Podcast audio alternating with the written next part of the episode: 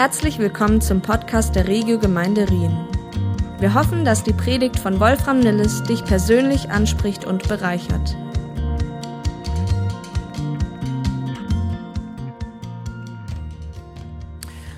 Leute, die Katze ist aus dem Sack. Ich weiß, dass viele von euch die letzte Woche wahrscheinlich nicht geschlafen haben wegen dieser Aufregung. Was wird die neue Predigtserie? Ich kann das so verstehen, diese Anspannung, dass man an gar nichts anderes mehr denken kann, dass man nicht mehr zur Arbeit kann. Das sind alles solche Prozesse. Und der Titel der Serie lautet Geheimnisse des Königreichs. Und es geht vor allem um die Gleichnisse von Jesus, durch die er auf eine sehr außergewöhnliche Weise geistliche Wahrheiten vermittelt hat. Jesus hat Gleichnisse nicht erfunden, das gab es schon damals, auch außerhalb der Bibel. Und auch im Alten Testament gibt es einige wenige. Aber wer so richtig berühmt geworden ist, mit wem man Gleichnisse verbindet, auch heute noch, für alle bekannt, ist die Person Jesus. Er hat Gleichnisse über Gleichnisse erzählt. Und in der Vorbereitung ist mir so aufgefallen, wie viele es wirklich davon gibt. Also ich könnte locker diese Predigtserie auf das ganze Jahr ausdehnen. Wer weiß. Mindestens 1/3 von Jesu Lehre geschah in Form von Gleichnissen. Das ist eine Menge. Einige sind dabei sehr bekannt und uns vertraut, andere weniger. Bei einigen haben wir den Eindruck, das ist einfach zu verstehen, ist doch selbsterklärend, wer braucht da noch einen Prediger? Bei manchen ist das aber weniger so. Ich habe mir vorgenommen, neben einigen Bekannten, gerade auch die nicht so Bekannten und nicht so Verständlichen, in die Serie aufzunehmen. Ich hoffe, das ist okay für euch.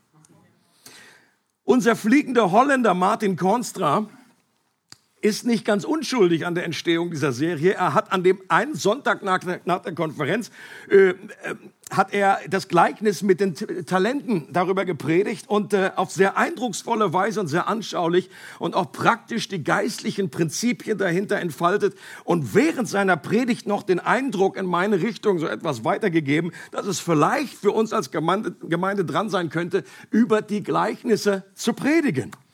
Und das war jetzt nicht der einzige Grund, aber ein wichtiges Puzzleteil, was mir bei dieser Entscheidung geholfen hat. Und here we are. Also, und wenn das irgendwie total nach hinten losgeht, dann wisst ihr, ihr meldet euch bei dem Martin. Ist gut. Ich gebe euch die Adresse von ihm, könnt ihr, hat auch eine Sekretärin, könnt ihr hinschreiben, mir egal. In Matthäus 13 wird eine Phase im Dienst von Jesus beschrieben, in der er einen Gang höher geschaltet hat. Und ab diesem Zeitpunkt hat er vermehrt in Gleichnissen geredet. Jesus hat dort vom Boot aus gelehrt, damit er mehr einfach Platz hat und die Leute ihn besser hören können. Und er hat in einem Rutsch 7 verschiedene Gleichnisse nacheinander erzählt. Und in Vers 34 heißt es sogar, das alles sagte Jesus der Menge, indem er Gleichnisse gebrauchte. Er sprach ausschließlich in Gleichnissen zu ihnen. Und das ist ziemlich heftig, das ist ziemlich extrem. In der Elberfelder heißt es, ohne Gleichnisse redete er nichts zu ihnen. Nun glaube ich, ist das ein stilistisches Mittel, so eine Übertreibung, die hier bewusst angebracht ist an der Stelle. Natürlich ist nicht gemeint, dass Jesus nicht mehr normale Worte reden konnte. So einfach, es geht hier um diese Situation und wenn er lehrt, dann ist das einfach sehr, sehr viel. Das bedeutet das. So nach dem Motto, wenn Jesus dann sagt, Petrus, kannst du mir mal das Brot rüberreichen? Dann so, das ist ein Gleichnis. Oder Jünger, lasst uns auf die andere Seite des Sees fahren. Ein Gleichnis. Nee, ich meine einfach, wir sollen darüber fahren. Aber dass das sogar für Jesus außergewöhnlich war, diese neue Phase und diese Vielfalt, diese Menge von Gleichnissen, das macht die Reaktion der Jünger deutlich. Sie fragen nämlich Jesus nach dem allerersten Gleichnis, was er da erzählt, nicht danach, was das Gleichnis bedeutet, sondern warum er so viel in Gleichnissen erzählt. Und diesen Abschnitt lesen wir in Matthäus 13, 10 bis 17. Die Jünger kamen zu Jesus und fragten ihn, warum verwendest du Gleichnisse, wenn du zu den Leuten redest? Er antwortete, euch ist es von Gott gegeben, die Geheimnisse des Himmelreichs zu verstehen. Und daher haben wir auch diesen Titel, die Geheimnisse des Himmelreichs oder des Königreichs. Das ist austauschbar, das ist ein und dasselbe. Denn wer hat, dem wird gegeben und er wird im Überfluss haben. Wer aber nicht hat, dem wird auch das genommen, was er hat. Das ist der Grund, warum ich in Gleichnissen zu ihnen rede. Sie sehen und sie sehen doch nicht. Sie hören und hören doch nicht und verstehen auch nichts. An ihnen erfüllt sich die Prophezeiung Jesajas. Hört zu, ihr werdet doch nichts verstehen. Seht hin, ihr werdet doch nichts erkennen. Denn das Herz dieses Volkes ist verstockt, ihre Ohren sind verstopft und ihre Augen halten sie geschlossen. Sie wollen mit ihren Augen nichts sehen, mit ihren Ohren nichts hören und mit ihrem Herz nichts verstehen und wollen nicht umkehren, sodass ich sie heilen könnte. Ihr aber seid glücklich zu preisen, denn eure Augen sehen und eure Ohren hören. Ich sage euch, viele Propheten und Gerechte sehnten sich danach, zu sehen, was ihr seht, und haben es nicht gesehen. Und sie sehnten sich danach, zu hören, was ihr hört, und haben es nicht gehört. Und die erste Frage, die ich ein bisschen versuchen möchte zu klären, ist, was sind Gleichnisse überhaupt? Und die bekannteste Definition für ein Gleichnis ist eine irdische Geschichte mit einer himmlischen Bedeutung. Eine irdische Geschichte mit einer himmlischen Bedeutung. Also eine meist alltägliche Illustration mit einer geistlichen Pointe.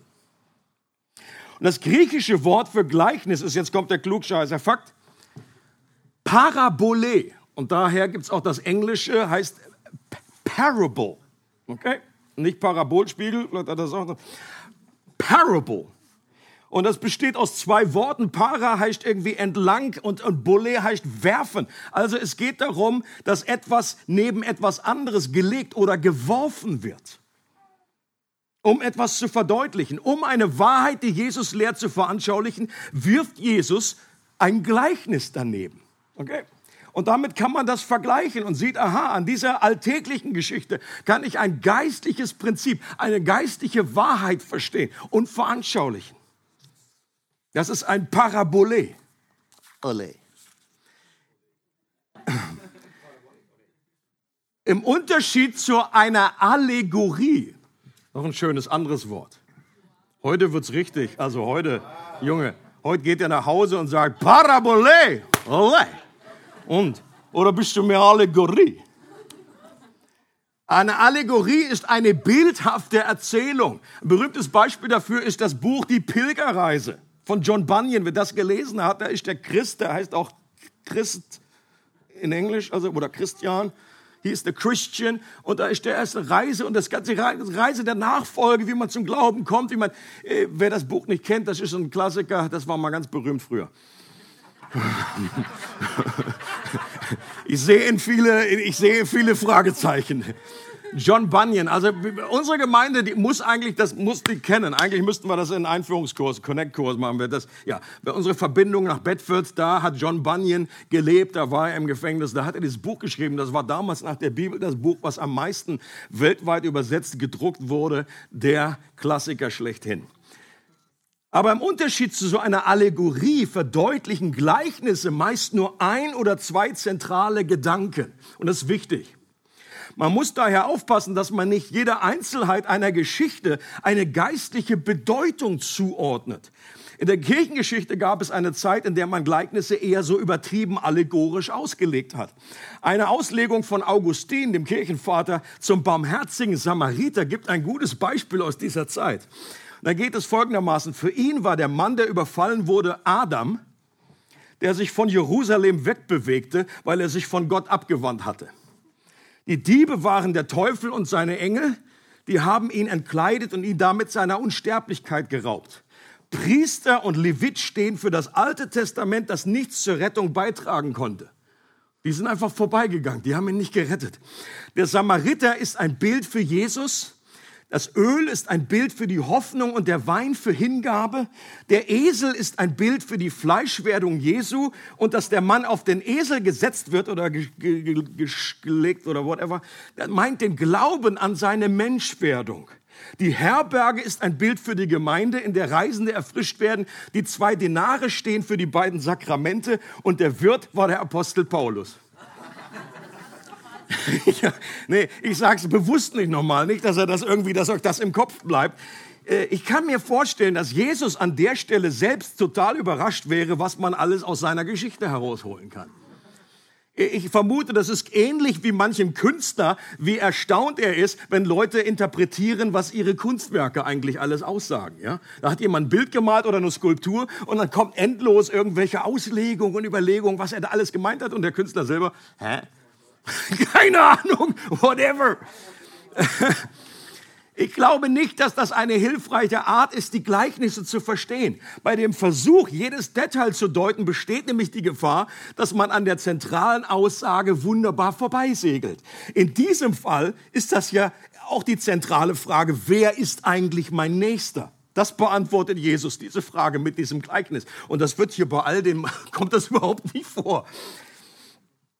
Zweite Frage, die ich gerne anschauen möchte. Warum Gleichnisse? Warum Gleichnisse? Und ich bin so dankbar, dass die Jünger die Frage gestellt haben. Dann müssen wir sie nicht mehr stellen. Jesus selber hat sie beantwortet. Und seine Antwort ist sehr überraschend. Die meisten Christen, würde ich mal behaupten, würden auf die Frage, warum Jesus in Gleichnissen gelehrt hat, nur Folgendes antworten. Ja, um seine Lehre leichter verständlich zu machen. Okay? Das ist ja mal meine kühne Behauptung, dass viele in diese Richtung gehen würden. Aber Jesus hat eine überraschend andere Antwort. Wir schauen es uns noch mal an. Euch ist es von Gott gegeben, die Geheimnisse des Himmelreichs zu verstehen. Ihnen ist es nicht gegeben. Denn wer hat, dem wird gegeben und er wird im Überfluss haben. Wer aber nicht hat, dem wird auch das genommen, was er hat. Und das ist der Grund, warum ich in Gleichnissen zu ihnen rede. Die Gleichnisse waren nicht dazu gedacht, seine Lehre auf menschlicher Ebene leichter verständlich zu machen, sondern genau im Gegenteil, sie eigentlich auf menschlicher Ebene unmöglich zu machen, zu verstehen. Okay? Das ist interesting. Da sollten wir zumindest hören, ich sage das nicht, ich am just a messenger. Jesus sagt das. Es soll verunmöglicht werden, aus menschlicher Möglichkeit alleine diese Geheimnisse zu verstehen. Es sei denn, man erhält Hilfe von Gott selbst. Und deswegen heißt es hier, es muss euch gegeben werden. Den einen wurde es gegeben. Und das bedeutet von Gott gegeben. Und anderen ist es nicht gegeben worden. Es muss uns durch den Heiligen Geist gegeben werden. Das erinnert mich daran an diese Aussage, als Jesus damals an die Jünger fragt, wer sagt er? Was sagen die Leute, wer ich bin? Und dann, der und der Prophet, Johannes der Täufer und so. Und dann, okay, wer sagt ihr, wer ich bin? Petrus, Und Petrus sagt, du bist der Christus, der Sohn des lebendigen Gottes. Und Jesus sagt zu ihm, sehr gut, Petrus, well done, 100 Punkte. Aber diese Erkenntnis, die hast du nicht von dir selber, das hat dir nicht Fleisch und Blut offenbart, da hast du nicht lange gesessen, sondern das ist dir von meinem Vater im Himmel gegeben worden, offenbart worden. Okay? Das ist etwas, wo wir nicht selber drauf kommen können. Intellekt allein oder unsere Cleverness als Menschen. Du kannst 50 Doktortitel haben. Das wird dir nicht dabei helfen, diese Dinge zu erkennen, die dir gegeben werden müssen von Gott. Und Jesus nutzt Gleichnisse nicht nur, um den Menschen, die ihm nachfolgten, noch tiefere Offenbarungen zu schenken. Er nutzt sie auch gleichzeitig, um den Sinn derjenigen zu verschleiern, die ihm feindlich gegenüber gesinnt waren, deren Herz verhärtet war, die die Wahrheit gar nicht verstehen wollten. Und das klingt hart, ist aber das, was Jesus selbst als Antwort gibt. Wer hat, dem wird gegeben. Wer nicht hat, dem wird auch das genommen, was er hat. Gleichnisse haben offenbar eine doppelte Funktion. Sie erhellen für die einen und verdunkeln gleichzeitig für die anderen. Sie sind Offenbarung und Verhüllung zugleich. Und das müssen wir verstehen. Denen, die schon etwas Licht haben, können sie mehr Licht geben. Bei anderen, die schon vorher kaum etwas verstehen oder sehen, wird alles nur noch nebulöser und dunkler. Zumindest galt das für die damalige Generation, in der Jesus gelehrt hat. Vor allen Dingen den Pharisäern und den Schriftgelehrten, die Jesus ablehnten. Man kann Gleichnisse mit einem Sieb vergleichen, das die Spreu vom Weizen trennt. Oder ein anderes gutes Bild ist auch diese Wolken- und Feuersäule, die sich damals, kurz bevor dann das Volk Israel durch das Rote Meer gezogen ist, die sich zwischen den Ägyptern, dem Feind und dem Volk Israel, diese Wolken- und Feuersäule herabgesenkt hat. Und für die Israeliten war das eine Feuersäule, die ihnen Richtung gegeben hat, die ihnen Licht gegeben hat, die ihnen geholfen hat. Und gleichzeitig war es Dunkelheit für die Feinde, die einfach sie verwirrt hat. Und solche Aussagen von Jesus, die sind für uns nicht immer leicht zu verdauen. Manche reagieren sogar empört darauf. Das geht unserem Verständnis von Fairness total gegen den Strich. Aber wenn wir zu sehr auf der Fairness pochen, dann sollten wir nicht vergessen, dass Gnade nicht fair ist. Per Definition ist Gnade, dass wir etwas erhalten, was wir nicht verdient haben. Wenn du so sehr auf den Punkt pochst, ich will einfach das, was ich verdient habe, dann schließt du die Gnade aus in deinem Leben. Und was Gott uns Menschen in seiner Gnade schenken möchte, das ist der dritte Punkt. Es sind die Geheimnisse des Königreichs zu verstehen. Und Geheimnisse in der Bibel haben nichts mit Verschwörungstheorien oder Geheimbünden zu tun. Geheimnis in der Bibel bedeutet, dass da in der Vergangenheit etwas verborgen war, was jetzt offenbar gemacht wird. Und das ist ein offenes Geheimnis, das nicht geheim gehalten, sondern bekannt gemacht werden soll. Es ist einerseits allen zugänglich und doch muss es uns von Gott gegeben werden. Und diese Geheimnisse zu verstehen, brauchen wir einfach Hilfe von Gott, sonst sehen wir den Wald vor lauter Bäumen nicht. Und einige Verse später heißt es dann auch, das alles sagte Jesus der Menge, indem er Gleichnisse gebrauchte. Er sprach ausschließlich in Gleichnissen zu ihnen. Hier haben wir diese Stelle nochmal. Und dann geht es weiter. So erfüllte sich, was durch den Propheten vorausgesagt worden war. Ich will in Gleichnissen reden und ich will verkündigen, was seit der Erschaffung der Welt verborgen war. Also darum geht es in Gleichnissen. Das Dinge, die vorher verkündet wurden, aber die auch nicht klar waren, die nebulös waren, von denen man gar nicht erahnen konnte, aus dem Alten Testament allein, wie Gott die Heilsgeschichte entfaltet, das wäre für niemand wäre da drauf gekommen. Dass Dinge offenbart werden, die früher aus dem Alten Testament bekannt waren. Die Erwartung, dass Gott sein Reich zur Zeit Jesu endlich aufbauen würde, war zu der damaligen Zeit unglaublich groß. Die Juden lebten unter der Herrschaft der Römer, die damals so beliebt waren wie Fußpilz.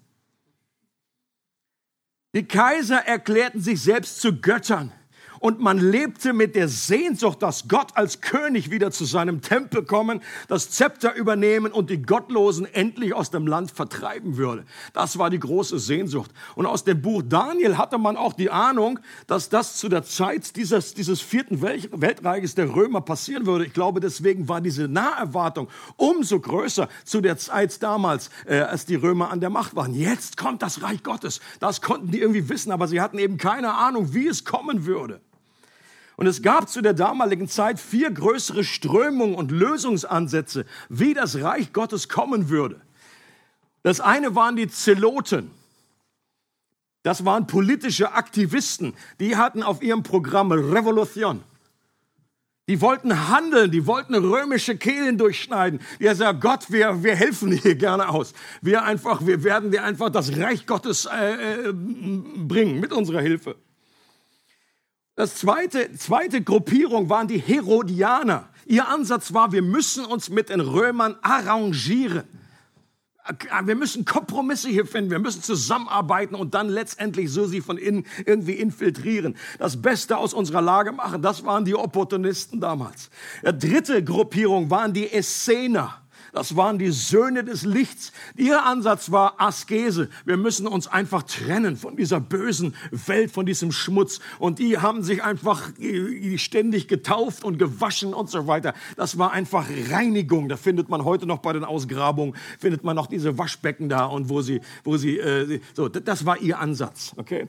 Und das vierte sind die Pharisäer.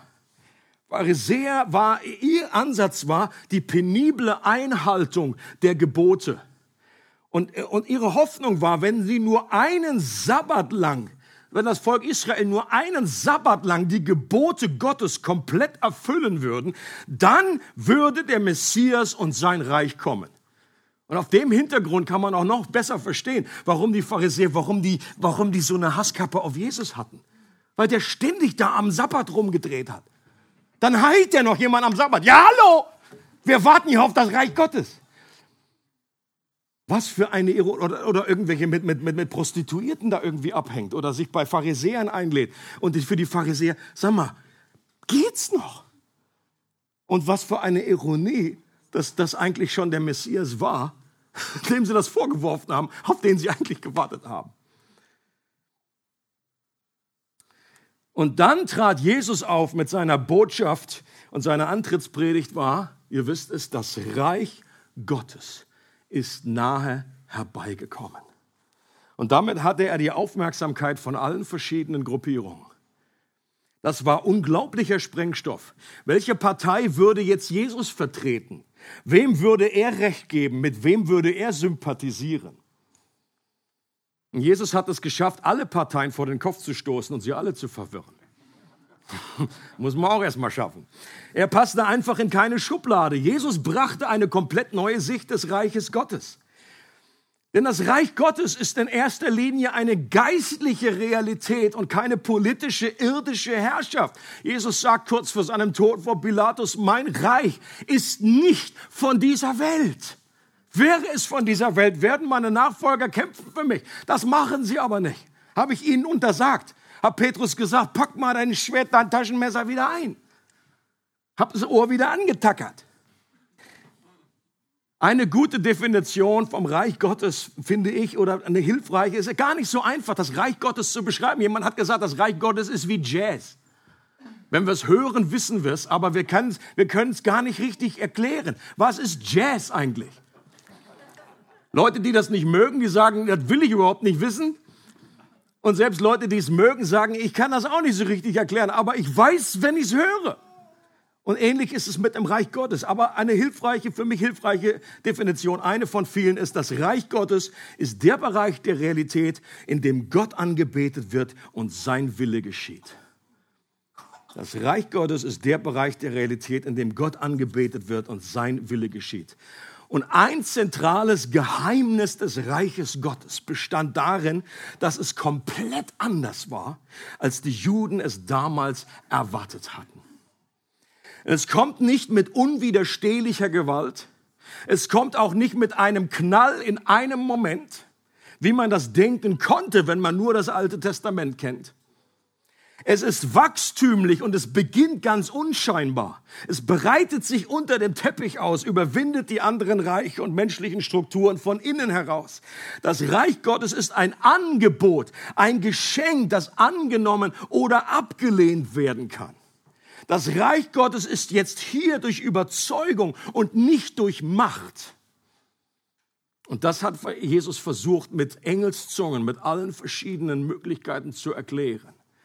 Aber auch hier, es war wie eine Art Geheimsprache. Für die einen war das irgendwie selbst seine Erklärungen und Gleichnisse. Das hat sie noch mehr verwirrt, das haben sie noch weniger verstanden hinterher. Aber für seine Jünger, für seine Nachfolger, die ihm vertrauten, hat sie das tiefer hineingezogen in eine größere Dynamik und eine größere Kontur, ein größeres Verständnis. Aber auch nicht sofort. Wir sehen auch an den eigenen Jüngern, wie lange das gedauert hat. Wie oft hat Jesus über das Reich Gottes gesprochen? Hat einfach bleibt es neben dem anderen und gesagt, dass das Reich Gottes nicht so ist. Kurz vor seiner Himmelfahrt sagen die Jünger, baust du jetzt das Reich Gottes auf? Kommt es jetzt? Darf ich jetzt zu deiner Rechten sitzen und den anderen eins auf die Klappe hauen? Ist es jetzt soweit? Und Jesus, ich bin dann mal weg. Vielleicht war das auch der Grund für die Himmelfahrt. Ich weiß es nicht. Das Geheimnis des Königreichs ist, dass es in Jesus bereits begonnen hat und zum Teil gekommen ist, es aber erst in der Zukunft vollkommen offenbart sein wird. Und dass wir jetzt schon die Kräfte des zukünftigen Zeitalters schmecken können, jetzt schon erfahren können, die ist aber im Vergleich mit der Ewigkeit immer nur eine Erstlingsfrucht und eine Anzahlung sein wird. Aber auch eine Erstlingsfrucht ist wunderbar schmackhaft. Wenn man so einen ersten Pfirsich oder einen ersten Apfel reinbeißt, dann hast du eine Ahnung von dem, was kommt. Da kommt der Rest, kommt noch an den Baum. Und so ist es eben auch mit dieser Erstlingsfrucht, mit dieser Anzahlung. Eine Anzahlung, wenn du ein Auto kaufst und du kannst nicht die ganze Summe zahlen, du gibst ein Angeld, eine Anzahlung, dann hast du eine Art Vertrag, dann ist dir der Rest garantiert. Du hast dieses Auto im Grunde, besitzt es, obwohl du noch nicht alles gekauft hast. Right.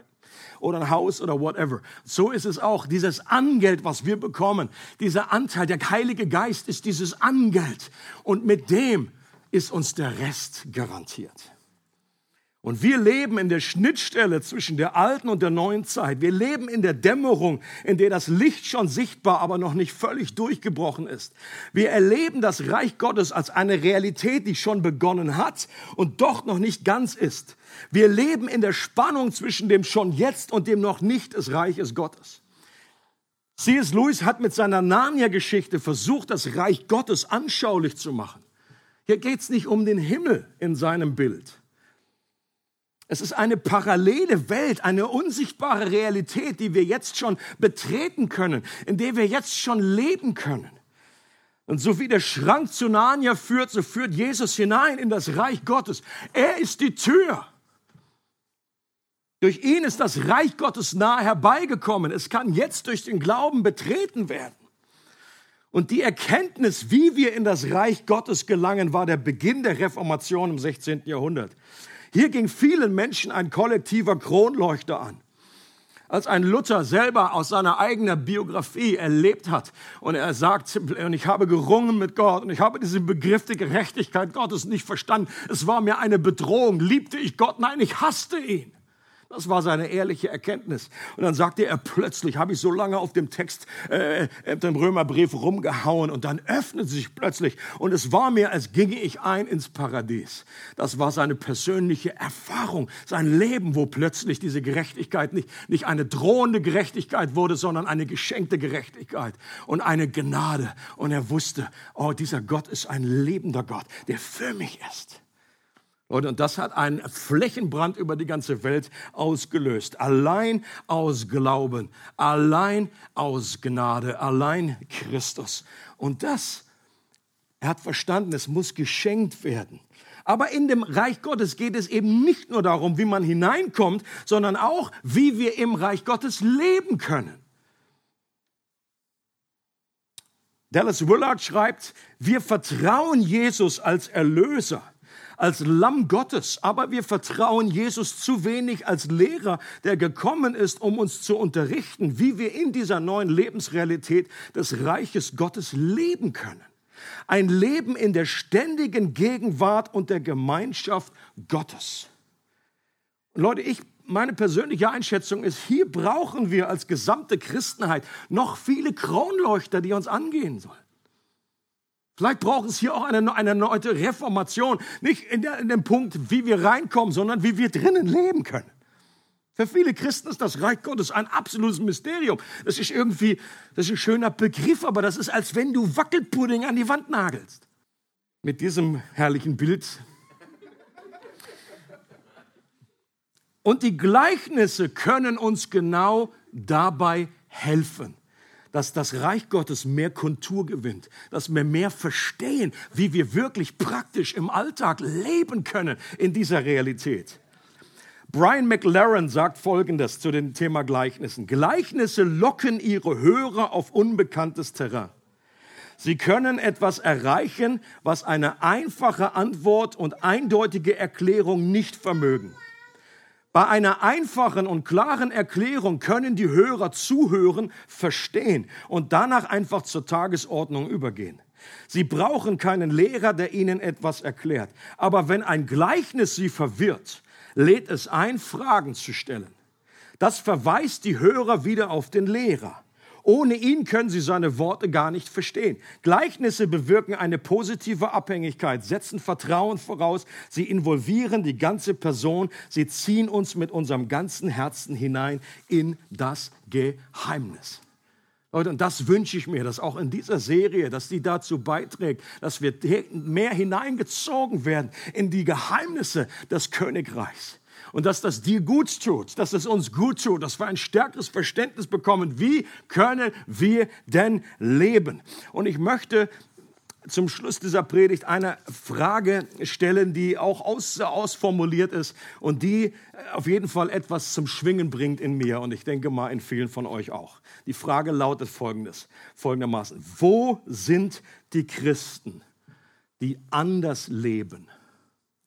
Denen nicht nur die Schuld vergeben ist, sondern die sich in ihrem Leben diese Kräfte des Reiches Gottes zunutze machen, die eine andere Art zu leben führen. Ein Leben, das an der göttlichen Stromquelle angeschlossen ist. Ein Leben unter der beständigen Herrschaft Gottes. Einem Leben unter dem sanften Joch und der leichten Last. Ein Leben, das so attraktiv ist, dass sein Zeugnis wirklich überzeugt und andere Menschen anzieht. Jesus hat den Menschen damals das Reich Gottes so real vor Augen gemalt und selbst vorgelebt, dass das so anziehend und attraktiv war, dass die mit Gewalt ins Reich Gottes hineinströmten. Gott möchte dich und mich zu solchen Personen machen, die nicht nur sagen können, was man als Nachfolger Jesu alles glaubt, sondern wie man als Nachfolger Jesu anders lebt. Das ist das Leben im Überfluss, von dem Jesus redet. Gott will uns eine solche Sicht vom Reich Gottes schenken, dass wir seine Konturen erkennen, seine Kraft erfahren, seine Geheimnisse erkennen und dann mit Freuden alles aufgeben, um diesen Schatz zu bekommen. Leute, und das, wenn ich so einen Abschnitt lese, dann ist da etwas in mir, das sagt einerseits, da bin ich noch nicht. Aber da ist etwas, da möchte ich hin. Ich möchte nach der ersten Frage, wo sind die Christen? Ich möchte sagen, hier. Ich möchte dazugehören. Ich möchte so ein Mensch sein. Ich möchte diese Möglichkeiten, die Gott uns anbietet, möchte ich auch ausschöpfen. Und ich glaube, viele von euch wollen das auch. Und wenn du diese Sehnsucht in dir verspürst, dann bist du per Definition von Jesus zu beglückwünschen. Er sagt, glücklich zu preisen bist du. Oder das alte schöne Wort, glückselig bist du. Eigentlich heißt es neudeutsch, du bist zu beglückwünschen. Du solltest dich freuen. Warum? Weil deine Augen etwas sehen und deine Ohren etwas hören. Ich sage dir, viele Propheten und Gerechte sehnten sich danach zu sehen, was du jetzt siehst und haben es nicht gesehen. Sie sehnen sich nach dem, wo du jetzt Zugang zu hast. Denn dass du eine Sehnsucht danach hast, ist der Beweis dafür, dass dir etwas von Gott gegeben wurde, dass deine inneren Augen geöffnet wurden, dass deine Ohren geöffnet wurden. Aber dabei bleibt es nicht stehen, sondern Gott möchte nicht nur, dass wir irgendwie einen Schritt irgendwie in das Reich Gottes treten, sondern dass wir jetzt das Reich Gottes entdecken. Dann geht die Entdeckungsreise erst los. Dann geht das Abenteuer erst los. Gott möchte, dass wir tiefer hineingezogen werden und diese Geheimnisse des Reiches Gottes mehr und mehr entfalten, dass wir um Gott bitten, mehr Licht, bitte öffne mir die Augen des Herzens. Das betet Paulus ständig für Christen, nicht für Nichtchristen, das betet er für Christen. Und das ist diese Sehnsucht. Stellt sich die Frage, was ist mit einer Person, die nur Bahnhof versteht? Den es im Moment nicht gegeben ist, die im Nebel steckt, die den Wald vor lauter Bäumen nicht sieht. Und es liegt vielleicht daran, dass die eine Voraussetzung noch nicht erfüllt ist, um das Reich Gottes überhaupt zu sehen, geschweige denn betreten zu können. Nikodemus war so eine Person. Das war aus heutiger Sicht, das war ein Doktor der Theologie im Judentum. Okay, der war ausgebildet ohne Ende und der hatte einfach akademisches Wissen ohne Ende. Aber er hat nicht verstanden, wovon Jesus redet. Die hat nicht verstanden. Er hat so Gleichnisse wahrscheinlich zugehört, hat sich da an eine Menge irgendwie so an den Rand gestellt und mal zugehört. Aber er hatte etwas, sprach ihn an. Etwas hat ihm gezeigt, der redet von etwas, was ich haben möchte. Da ist eine Sehnsucht in mir. Ich möchte, und dann ist er nachts gekommen. Sehr wahrscheinlich der Ausdruck davon, dass er einfach, das war ihm zu peinlich. Das soll keiner mitbekommen, deswegen geht man mal nachts. Wenn der Obertheologe, der Lehrer Israels, da kommt und er fragt Jesus, was ist los mit dir? Warum bist du anders? Was redest du da für Zeugs? Warum diese ganzen Gleichnisse? Warum hier der Schatz und der Acker und was ist das alles? Und Jesus kommt gleich zum Punkt. Er hat da nicht lange rum. Wir wissen nicht genau, wie irgendwie so kommen, jetzt setz dich und so weiter. Aber er kommt sehr ziemlich schnell zum Punkt und sagt, du musst von Neuem geboren werden. Wenn du nicht von oben oder vom Geist Gottes neu geboren wirst, dann wirst du das Reich Gottes gar nicht sehen. Geschweige denn den Eingang finden und überhaupt reinkommen. Es wird dir verborgen sein. Du kannst noch so viele Doktortitel haben. Du kannst noch so schlau sein. Du kannst noch so viel akademisches Wissen. Es gibt auch heute Professoren über Theologie. Die haben da akademisch, die können wahrscheinlich mehr Griechisch, Hebräisch als ich zusammen. Ich und wer auch immer. Ich weiß nicht, was das ist. Das war auch eine Parabel. Ich und meine anderen Bewohner. Die können das viel besser als ich.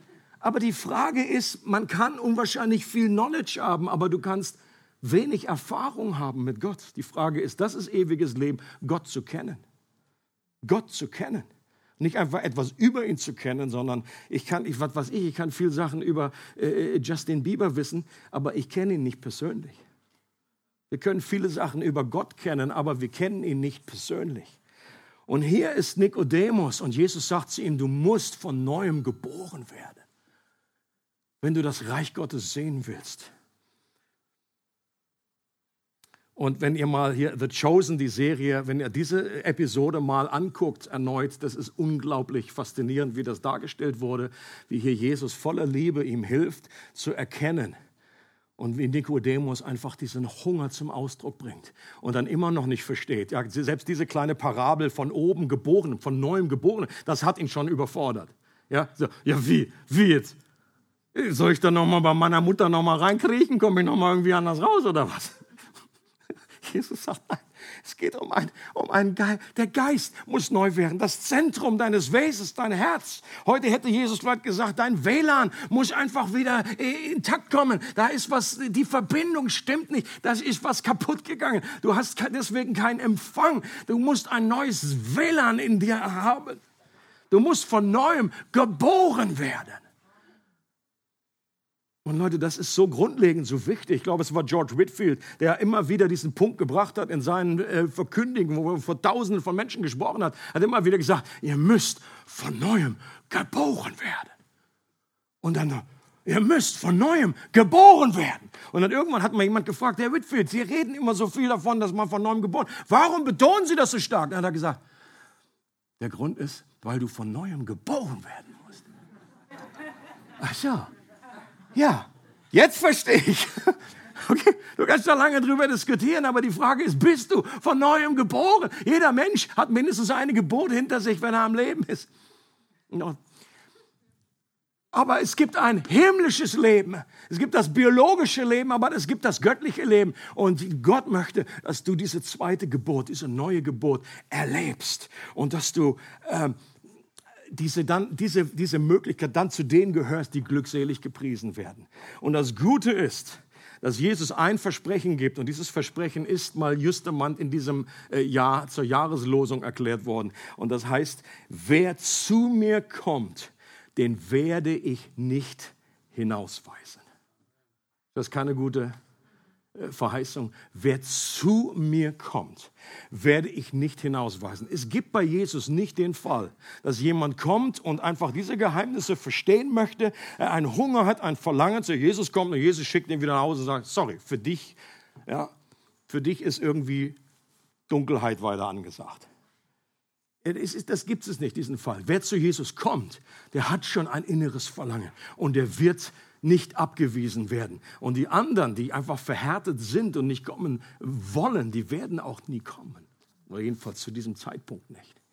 Und deswegen dürfen wir mit einer Dankbarkeit und einem Verlangen auch in diese neue Serie starten. Ich möchte gerne, dass wir uns jetzt zum Schluss etwas Zeit nehmen, dass jeder für sich einfach mit Gott ins Gespräch kommt. Man nennt es auch Beten. Und dass du entweder, wenn du weißt, dass dir etwas von Gott gegeben wurde, dass du ein grundsätzliches Verständnis hast. Das heißt noch nicht, das kann noch ganz sein, dass du noch am Anfang bist, das bedeutet nicht, sondern allein die Tatsache, dass du erkannt hast, dass Jesus der Christus ist, der Sohn des lebendigen Gottes. Wenn du weißt, dass das am Kreuz, was er dort gelitten hat, sein Blut, das er vergossen hat, dass das etwas mit dir zu tun hatte, dann hast du etwas von Gott bekommen. Es ist dir etwas gegeben worden und dann darfst du dich glücklich preisen, dann darfst du jubeln. Du bist der Jackpot-Gewinner des Universums. Okay? Dir ist ein unglaubliches Potenzial zur Verfügung. Du darfst die Geheimnisse des Himmelreichs entdecken, für dich entdecken, mehr und mehr. Du hast Zugang dazu.